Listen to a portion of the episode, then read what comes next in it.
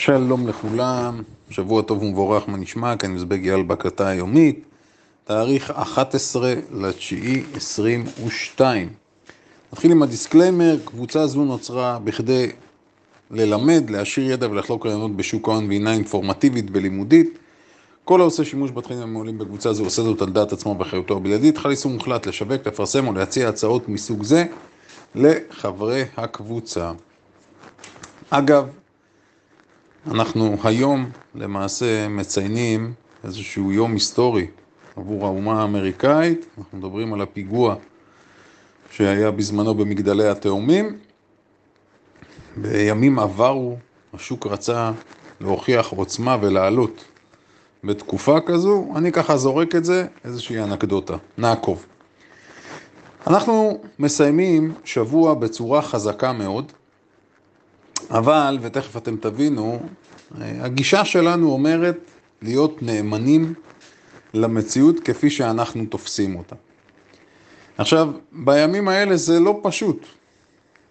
לא פשוט להיות פשוט עכשיו, היות והנתונים שמגיעים מכיוונים שונים הם נתונים סותרים, מיד אני גם אסביר, וההקלטה הזו, אני חייב לציין, חשבתי רבות בכל הסופש, חשבתי רבות כיצד אני הולך לגשת לנושאים הרבים שיש לנו על הפרק, כי יש פה בגזרה, נקרא לזה בגזרת המקרו, קורים פה הרבה מאוד דברים, וגם בגזרה הגיאופוליטית, לצערי אני אגיד, יש לנו בשורה לא טובה שמגיעה מהכיוון של אוקראינה-רוסיה, אני מיד אתייחס. אז קודם כל נתחיל רגע מהמדד עצמו.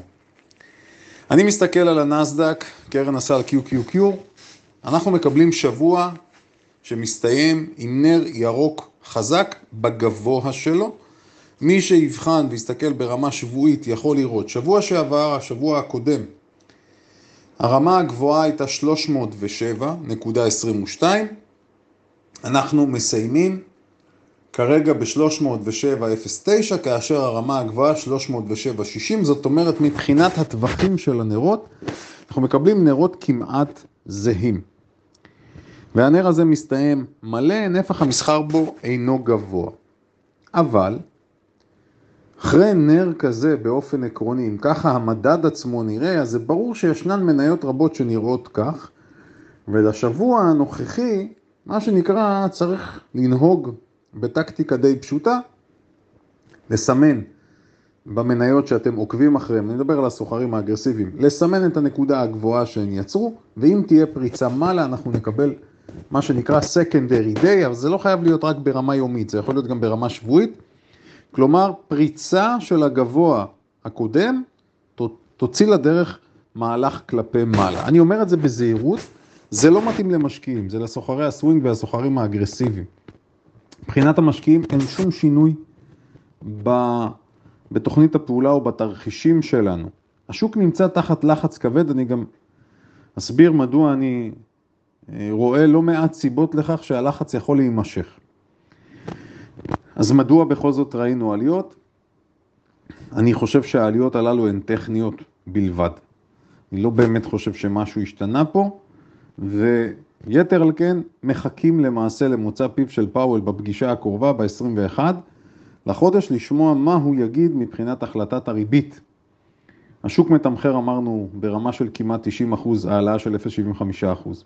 אז כנראה שבינתיים יהיו משחקים מעלה או מטה, כמובן שמי שיודע ליהנות, המסחר בתעלה נמשך, אז מי שמשחק בתעלה, בהחלט נהנה, אפילו נהנה מאוד, זה יכול להיות מאוד מאוד מתגמל. עכשיו, לפני שאני אגע בחומר שהכנתי, מה קורה מבחינת המשק עצמו, זאת אומרת, יש שינויים כרגע מאוד משמעותיים במחיר הכסף ובהשפעה שלו על הצרכנים. שני דברים חשובים. רוסיה חובה לפי הדיווחים ואפילו על פי דיווחים מהקרמלין עצמו, המתקפות נגד של אוקראינה מצליחות להשיג אותה משטחים נרחבים מאזורים שרוסיה כבשה. עכשיו אנחנו רואים צילומים, אנחנו רואים סרטונים, יש עם זה בעייתיות. אני לפני כמה זמן הערכתי שלדעתי כמה שבועות המלחמה תיגמר. זו הייתה הערכה שלי. הערכה שלי התבססה על ההשפעה על הכלכלה העולמית, ותכף אנחנו ניגע גם בזה, זה האמת מרתק. אבל הניצחונות האלה, לפחות בחלק מהקרבות פה, יוצרים אפקט שיכול להיות הרסני.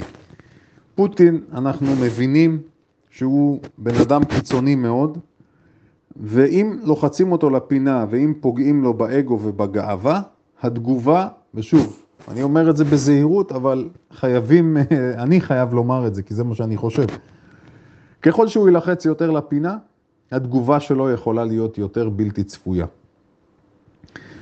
ברור לכולנו אגב, שההישגים של האוקראינים במתקפות שלהם כרגע, מבוססים על התחמושת, כלי הנשק והטכנולוגיה שהם מקבלים מהמערב. עכשיו נגיד, מתחילת הלחימה, גם אם אנחנו מסתכלים על הערכות שמרניות יותר ופחות, מדברים על עשרות אלפי הרוגים לשני הצדדים. זאת אומרת, מדברים על 60 עד 80 אלף חיילים רוסים, משהו כזה גם מדברים באוקראינה, כולל אזרחים, אז ברור לנו שמדובר פה כבר במשהו שהוא מאוד גדול, וההישגים האלה של אוקראינה למעשה דוחקים אותו והוא יוכל להפעיל את נשק יום הדין מבחינתו. אם תהיה תגובה בלתי צפויה מכיוונו, זה יכול להשפיע בצורה אקוטית על מה שקורה. שימו לב גם שפתאום אחרי תקופה מסוימת שהצניעו את המלחמה, היא חוזרת לכותרות בהקשר הזה. זאת אומרת, עוד יותר לחץ תקשורתי מופעל עליו, על פוטין. כולל שאלות שמתחילות להגיע מתוך רוסיה עצמה של אזרחים רוסיים. אני לא מקל ראש בדבר הזה, ההפך. אני חושב שזה יכול להיות אירוע בעייתי מאוד. בבקשה, קחו את זה לתשומת ליבכם. עכשיו אני רוצה להקריא לכם איזשהו קטע דמיוני. בסדר? לא משנה כרגע מי כתב את הקטע הדמיוני, אבל תהיו איתי מרוכזים ואני מקריא, בסדר? מחירי האנרגיה הגבוהים מתחילים להתגלגל לצרכנים, גם פרטיים וגם צרכני התעשייה. הממשלות ניצבות בפני מצב חירום, כי הן חייבות להקל את הלחץ והעומס על משקי הבית ועל התעשיינים. צפוי מפגש חירום במטרה לנסות ולהוריד את הלחץ. חברות רבות, שימו לב שאני בכוונה כרגע לא נוקב בשמות, אוקיי?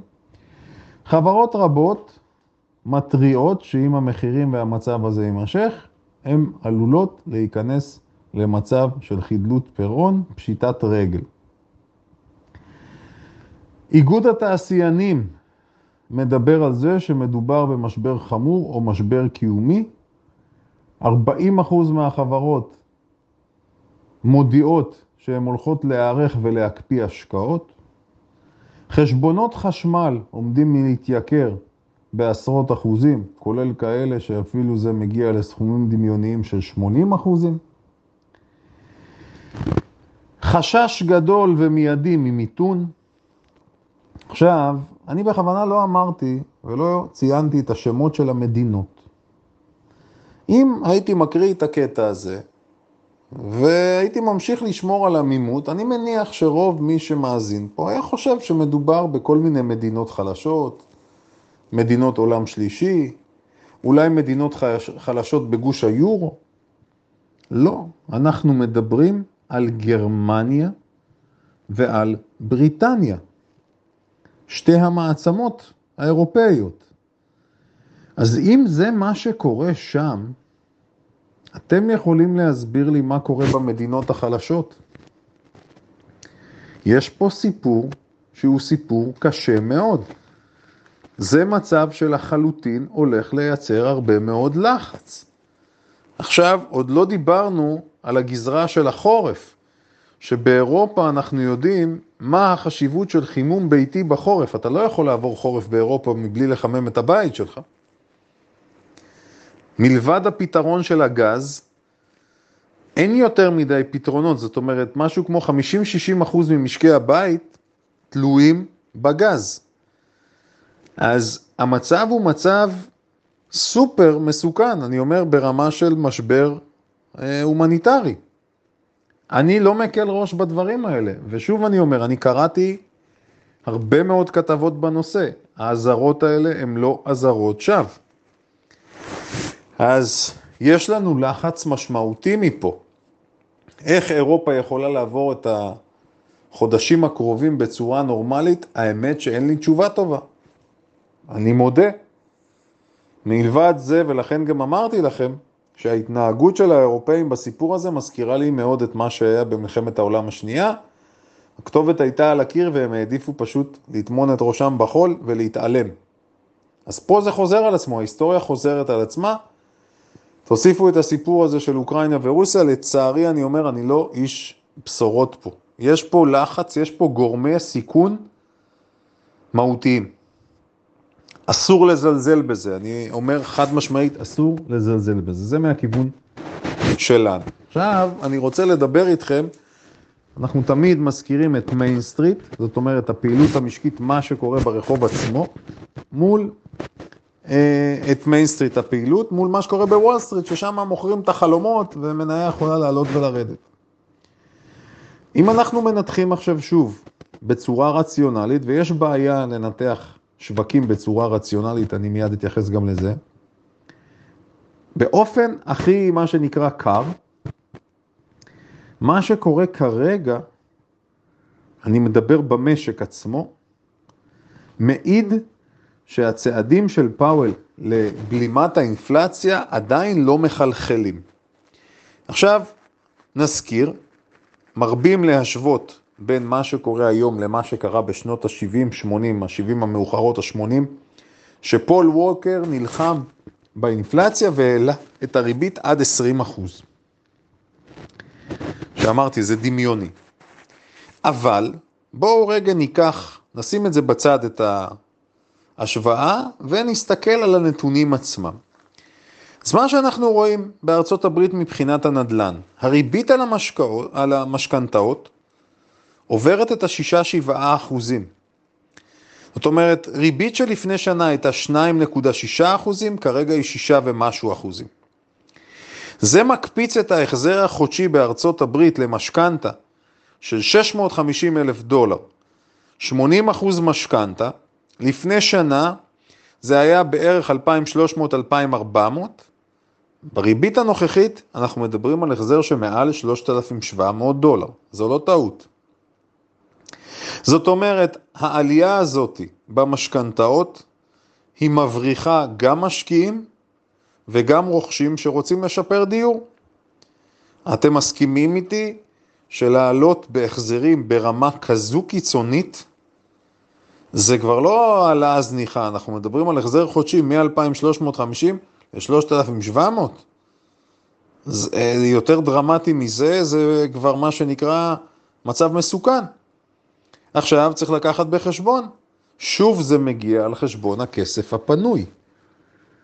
אם אני כבר לקחתי משכנתה, אז אני תקוע. קניתי בית לפני שנה, לפני שנתיים, אני תקוע. אז יש פה בעיה, זה שוב יוריד את ההכנסה הפנויה.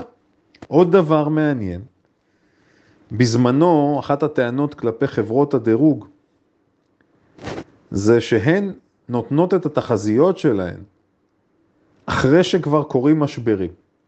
אז מה הטעם להוציא אזהרה כזו או אחרת אם המשבר כבר פרץ? אז הפעם אנחנו נמצאים, מודי'ס, שהיא נחשבת לאחת מחברות הדירוג המובילות, מדברת על זה שב-180 מתוך 400 וקצת השווקים הגדולים בארצות הברית נמצאים בתמחור יתר, אנחנו מדברים על הנדלן של 25 אחוז. תחשבו שלצורך העניין, אני מנסה ככה להקביל לישראל, יבוא השמאי הראשי או תבוא הלמ"ס ותגיד, מחירי הבתים בישראל גבוהים ב-25% ממה שהם צריכים להיות ב-40% מהיישובים במדינה. ויש מקומות שהם טוענים שזה גם ב-60 ו-70 אחוז גבוה ממה שצריך. זה משהו לא סביר כל כך, אבל זה מה שקורה כרגע. אפרופו, אם יש פה חבר'ה שמשקיעים בארצות הברית, נשמח לשמוע מה הם מרגישים בשטח. עוד דבר חשוב, האינפלציה שהייתה בזמנו לקח זמן לעצור אותה, זה לא היה תהליך לא של שנה ולא של שנתיים. אז אני אומר באופן קטגורי, אתה לא פותר משברים בכלים שפתרת את המשברים הקודמים. כל משבר חדש מביא איתו למעשה דינמיקה ובעיות אחרות, היבטים שלא חשבנו עליהם. אז השאלה הגדולה עכשיו, ואמרתי, במיוחד למשקיעים שמביניכם, האם אתם מאמינים לפד או לא מאמינים לפד? הפד עד עכשיו הוכיח שלא ניתן לסמוך עליו, כי הוא מזגזג. האם אפשר לבלום את האינפלציה מבלי לפגוע בכלכלה? אני שאלתי, ביררתי, חקרתי, חיפשתי, לא ראיתי מקרים קיצוניים שאפשר לעבור את זה בצורה חלקה. זאת אומרת, כל עליית ריבית קיצונית מובילה לאבטלה או לעלייה באבטלה. וזה דבר מאוד משמעותי. עכשיו, מי שמאמין שאנחנו הולכים למתווה של העלאת ריבית חזקה, כמו שבאמת צריך להיות, חייב להבין שהלחץ שיהיה על שוק המניות הוא יהיה גבוה מאוד, ויותר מזה, הלחץ בשוק האג"ח, שזה השוק הגדול בעולם, יהיה עוד יותר כבד. זוכרים את האזהרות שלנו לגבי הבועה בשוק האג"ח? אז אם הריבית תעלה עוד, עוד ועוד הפסדים יהיו שם בשוק האג"ח, הפסדי הון, ותשואת האג"ח תמשיך לעלות. וזה בהחלט משפיע על כל עולם ההשקעות, כפי שאנחנו כבר הבנו. לארי סאמרס, שר אוצר בתקופה של קלינטון וחבר בקבינט שם, אמר בנאום שלו שכדי לעצור את האינפלציה צריך להעלות את האבטלה לרמה של 6 או 7 אחוז. או אם אתה רוצה מה שנקרא לקטוע את זה בעודה באיבה, אתה צריך להעלות את זה ולהגיע לאבטלה של 10 אחוז בשנה, זה מה שהוא אומר. עכשיו, שוב, אני לא אוהב להיות אה, איש זעם ונביא תוכחה, אבל אני לא חושב שיש מישהו שיודע איך הסיפור הזה יתגלגל. ולכן צריך לקחת פה בזהירות, אני שוב אני אומר, אני אומר בזהירות, המטרה שלי לא הייתה להפחיד אתכם, אלא המטרה שלי רק לספק את האינפורמציה. ועוד דבר מאוד חשוב שלא לוקחים אותו בחשבון, הפד הודיע שהוא עומד לשחרר את האגרות חוב שהוא קנה ולהעלות את קצב האג"חים שהוא מוכר. זאת אומרת, הוא אמור לקצץ.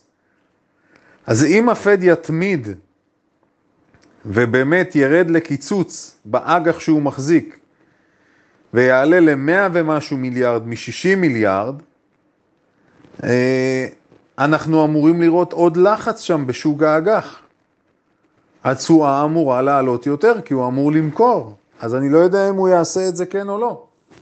הוא אמור למכור 105, 105 מיליארד לחודש, ואני לא יודע אם הוא יעשה את זה כן או לא. אז שוב, השאלה אם מאמינים לו כן או לא. אני קשה לי להאמין, אמרתי, אני לא מאמין לו. אז זה המשחק הגדול כשאנחנו מסתכלים מלמעלה. עכשיו, אם התשואה עולה, זה אומר שגם המימון של החוב הזה עולה.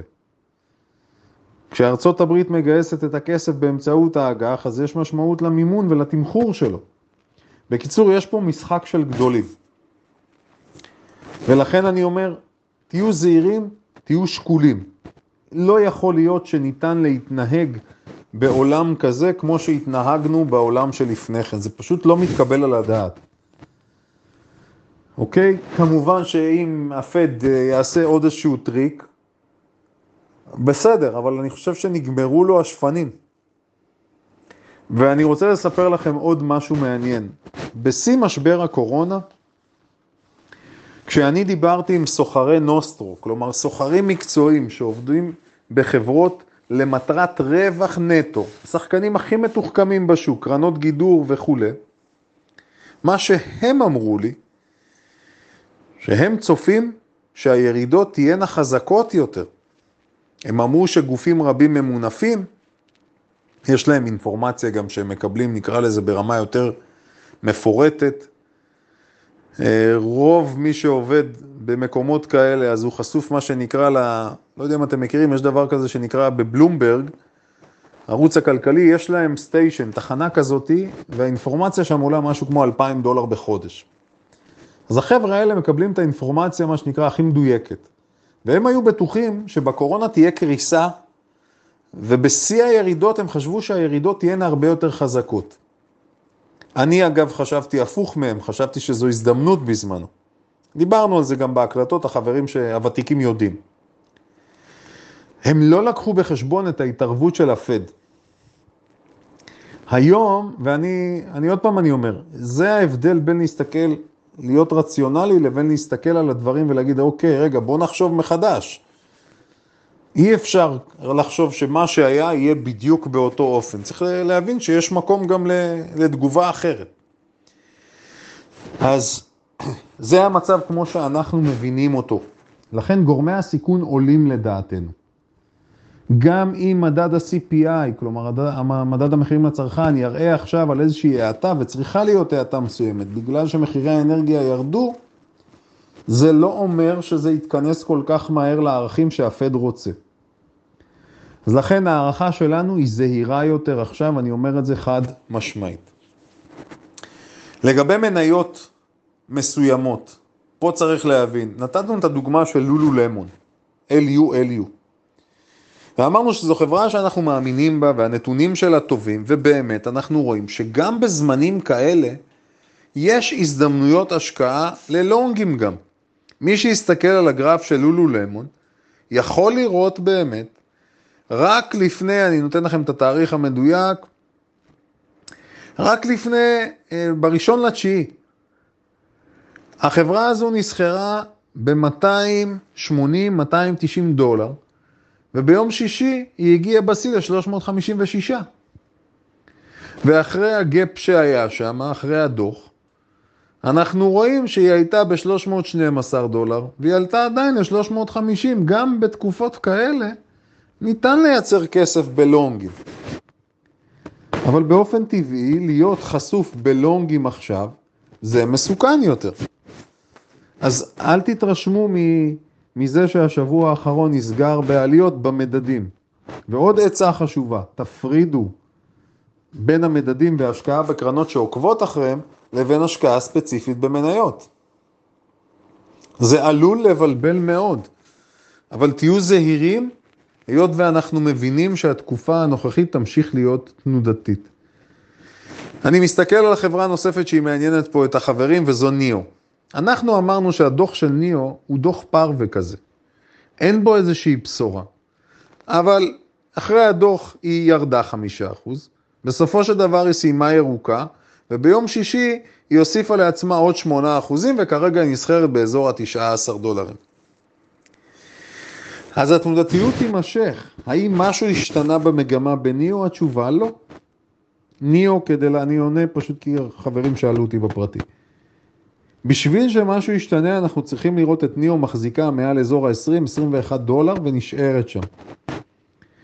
אני לא מתייחס יותר מדי לתנועה הזו, כי מי שיבדוק יראה שרק לפני שבוע ולפני שבועיים ושלושה היא הייתה באזורים האלה. אז זה עדיין לא בגדר שינוי מגמה. אני רוצה לסיים, היו לי האמת עוד תוכניות לדבר על מספר מניות, אבל אני אעשה את זה מחר. אני רוצה לסיים בנקודה חשובה. שאלתי אתכם, מה יכול להסביר ענישה מגוחכת קלה בארץ? היו תשובות מאוד מעניינות, אגב, חידשתם גם לי, אני מודה, ו- וטוב ששאלתי.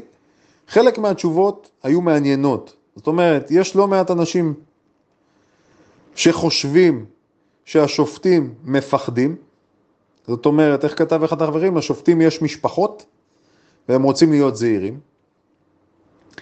תשובה מעניינת נוספת של אנשים שהציגו את עצמם כאנשים שמבינים וקשורים למערכת בצורה כזו או אחרת, יש עומס בלתי רגיל על המערכת, ובכדי להגיע, מה שנקרא, להקלה ולפתוח את צוואר הבקבוק של התיקים, מעדיפים להשיג פשרות והסדרי טיעון במקום לנהל משפטים, שזו תשובה שיש בה היגיון.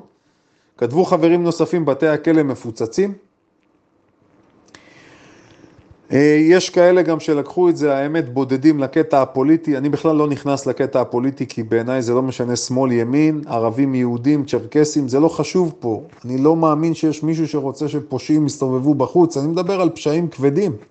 אני לא מאמין שיש דבר כזה. אז אני בכלל לא נכנס למקום של הפוליטיקה, זה לא מעניין אותי. ועוד דבר, ופה אני רוצה לשתף, לדעתי, יש פה עניין גם שהשופטים רוצים להראות שהם חושבים שונה מרוב הציבור בכדי להצדיק את המעמד שלהם. עכשיו, מה הסיבה שבכלל העליתי את זה? למחיר של אותה ענישה קלה יש השלכות חברתיות כלכליות מאוד חזקות. מדוע? ראשית, זה מאפשר לארגוני הפשיעה להתעצם. ברגע שארגוני הפשיעה מתעצמים, אנחנו יודעים שכל הכיוון שלהם זה לאו דווקא ללכת בתלם, מה שנקרא, זאת אומרת, כספים רבים הולכים לאיבוד. דבר נוסף, זה ידוע, ואתם יכולים להעלות את זה פה, לדבר ביניכם, ידוע שבישראל הרבה מאוד מכרזים, הן של נדל"ן, הן של תשתיות וכולי, הם מכרזים תפורים, או שבמהלך המכרז מגיעים גופים מפוקפקים ומזיזים הצידה אה, חברות אה, שפועלות בדרך הישר. זה פשוט ידוע, אני לא פגשתי עוד מישהו אחד שמתעסק בדברים שלא ציין שהתופעות ידועות. אז הדברים האלה עולים כסף, ובסופו של דבר אותם ארגונים מתחברים לעטיני המדינה וחולבים אותם משני הכיוונים. בקטע החברתי, אנחנו מדברים על אזורים שלמים, שכונות שלמות וכולי, שאתה לא יכול לנהל בהם אורח חיים תקין. יש פה עניין של חינוך, יש פה עניין של האזרח הנורמטיבי שמאבד אמינות במדינה. אומר, אם לא דואגים לי, אם אני לצורך העניין תפס אותי שוטר, נתן לי דוח על מהירות, ואני לא אשלם את הדוח, ישר יתחילו קנסות, הוצאה לפועל וכולי. כשאתה בא ואתה אומר, רגע, אבל פה יורים, מאיימים, ולא קורה שום דבר, אתה מאבד אמון במדינה. אני חייב להגיד משהו? במידה רבה של צדק גם. אז בעיניי התופעות האלה יש להן השלכות מבחינה עסקית. אם אתה רוצה ליזום, לפתח, ואתה יודע שאתה לא יכול לעשות את זה, כי איך שתנסה לבצע פעולה, תקבל פנייה מגורם כזה או אחר שהוא מפוקפק, אז אתה פוגע גם בפעילות הזו. זאת אומרת, יש פה השלכות רחבות, ובעיניי זה הדבר שדורש פתרון מיידי. מעבר לחיי אדם שאנחנו רואים פה שגם איבדו כל ערך, אז כל הדברים האלה ביחד בעיניי יש להם השפעה. חומר למחשבה, מחר אנחנו נדבר על הרבה מאוד מניות, בין היתר אני גם אדבר על מה שעומד לקרות במניית פגאיה. במניית פגאיה, PGY, הסיפור מרתק. וגם תהיה שם הזדמנות מסחר לשבועות הקרובים, אני אפרט מה הולך להיות שם, כי תקופת החסימה הסתיימה, נדבר על, הרי המחיר קפץ ל-30 ומשהו דולר, ואמרנו שירד, ירד מתחת ל-10 דולר. בקיצור, מישהו מתוחכם מאוד, מוביל מהלך מאוד מאוד מעניין במניה הזאת, משחק במחיר שלה, ואמרתי, אם אני הייתי עסק, הייתי גם שוקל להבין יותר טוב מי הגופים שמעורבים, כי יש פה משהו שהוא נראה מתוכנן. כל זאת ועוד, מחר בהקלטה, שיהיה לנו שבוע מסחר מוצלח ומהנה.